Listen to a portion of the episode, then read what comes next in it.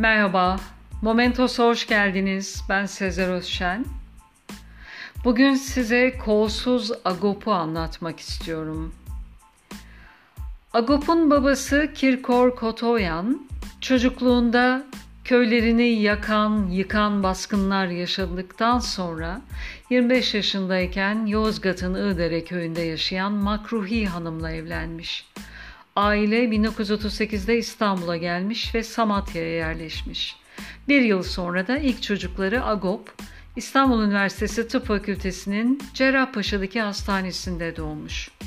Dünyaya gözlerini açtığı, ilk görüntüleri, ilk sesleri duyduğu bu hastaneyle ömür boyu sürecek kader birliği de başlamış. Babası Kirkor Bey aynı inşaatlarda kalfa olarak çalışır, annesi de Samatya yakınlarında bir fabrikada işçilik yaparmış.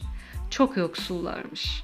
Küçük Agop Samatya Sahakyan Ermeni İlkokulu'na başladığı yıl babası ona bir ceket almış. Bir bahar günü arkadaşlarıyla Samatya sahilinden denize girip çıkmış ve bir bakmış ki ceketin yerinde yerler esiyor. Anasından bir ton dayak yediği gibi tam üç yıl boyunca da ceketsiz kalmış. Bana yeni bir ceket almaları mümkün değildi. Ekmeği karneyle alıyor, aylarca et ve şeker yüzü görmüyorduk diye annesinin köteğine hak veriyor şimdi.'' Küçük Agop daha ilkokuldayken işe başlamış.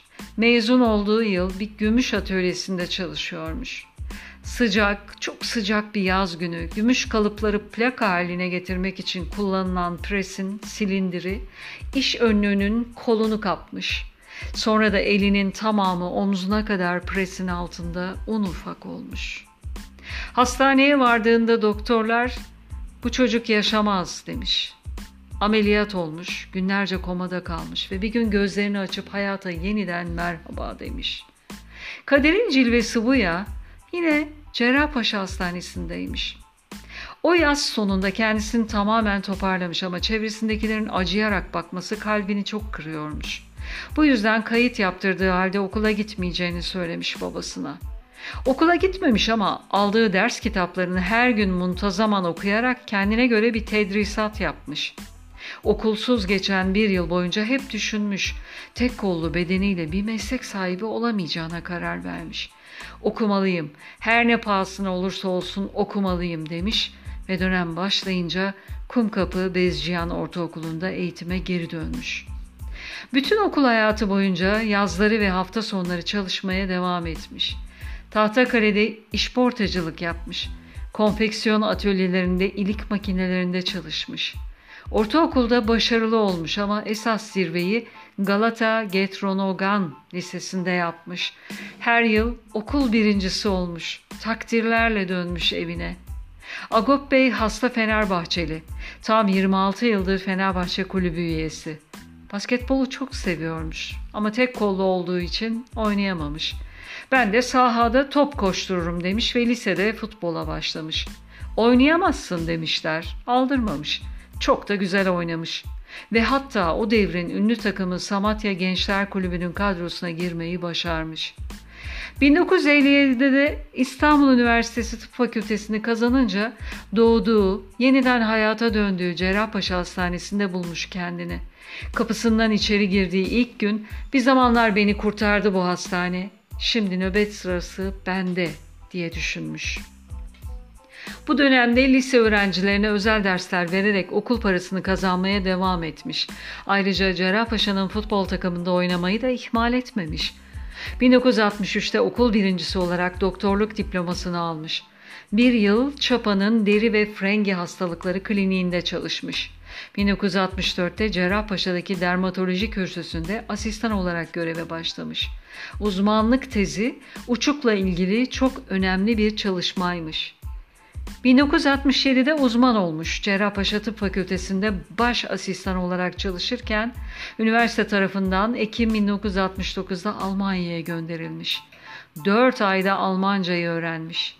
Hamburg Saar Üniversitesi Dermatoloji Kliniğinde ünlü dermatolog Profesör Doktor Nödl'ün yanında çalışmaya başlamış. Ayrıca aynı üniversitenin alerji ve histoloji bölümlerinde çalışmış. Kliniklerde gösterdiği başarıdan dolayı Alman Üniversite Kurulu'nun talebiyle okulda kalma süresi bir yıl daha uzatılmış. Doktor Kotoyan 1952'de geçirdiği kazadan önce çoğu kişi gibi sağ elini kullanırmış. Onu kaybedince sol eliyle iş görebilmek için çok çalışmış. En büyük zorluğu da üniversitedeyken çekmiş. Tek eliyle tüplerden şırıngaya ilaç çekmeyi, bu ilacı hastaya enjekte etmeyi öğrenmek için geceleri hastanede nöbete kalmış. Evde portakallara su şırınga edermiş.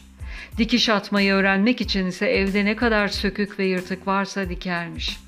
İki yıl içinde tüm bu işleri kimseden yardım almadan tek başına yapıyor hale gelmiş.'' 1972'de Cerrahpaşa Tıp Fakültesine geri döndükten bir yıl sonra doçentlik sınavını başarıyla vermiş.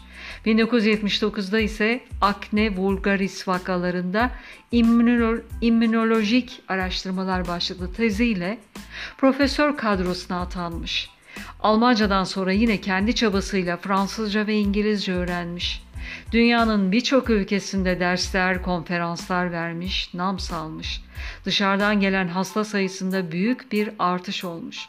Uluslararası tıp dergilerinde yayımlanan makalelerin sayısı 300'ü aç, aşmış. Suzan Hanım'la 1975'te evlenmiş.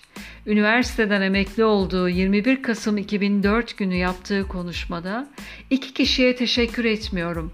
Biri beni bu yolun başına kadar getiren anam, Diğeri beni şu kürsüye kadar çıkaran eşim Suzan.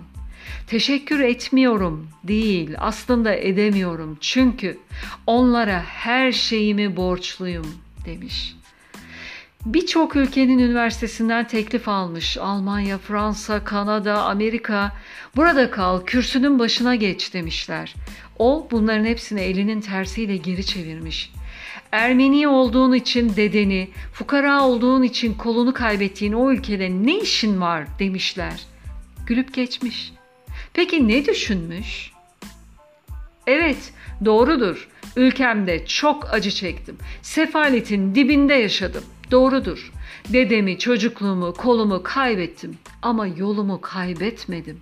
Bu ülkede yaşayan milyonlarca insandan hiçbir zaman farklı olmadığımı düşündüm. Bu topraklarda yaşayan tüm insanları kardeşim olarak benimsedim. Bir ülkeyi sevmek demek, bu topraklarda geçirdiğin güzel ve iyi günleri sevmek demek değildir. İyi günde ve kötü günde burada olmak, vatanın yanında kalmak demektir yurt sevgisi. Boş başak dik, dolu başak ise eğiktir derler. Ben hep eğik gezdim şu dünyada, kibirden nefret ettim.'' Boş başaklar gibi diklenmedim, caka satmadım. Her şeyi biliyorum demedim. Burnumun dikine gitmedim. Bilginin ve bilimin ipine sarıldım. İşimi şansa bırakmadım. Çünkü çok çalıştım ve boşluk bırakmadım. Bu efsane doktor üniversiteye veda ederken şöyle diyordu.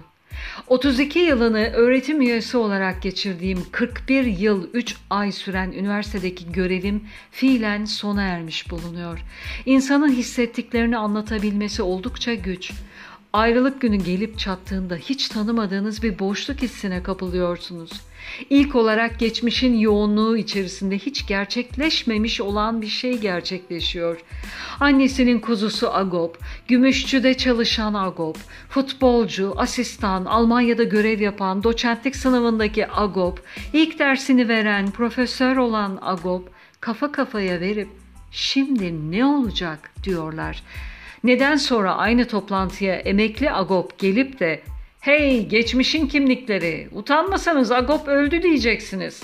Şimdi en büyüğünüz olarak ben işte buradayım diyene kadar. Neyse ki Agop Bey tecrübeleriyle şifa dağıtmaya veda etmedi.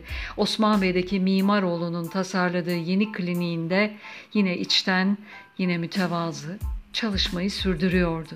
Ta ki rahatsızlanıp doğduğu kolu koptuktan sonra dünyaya yeniden tutunduğu Cerrahpaşa Tıp Fakültesi Hastanesi'ne kaldırılıncaya kadar.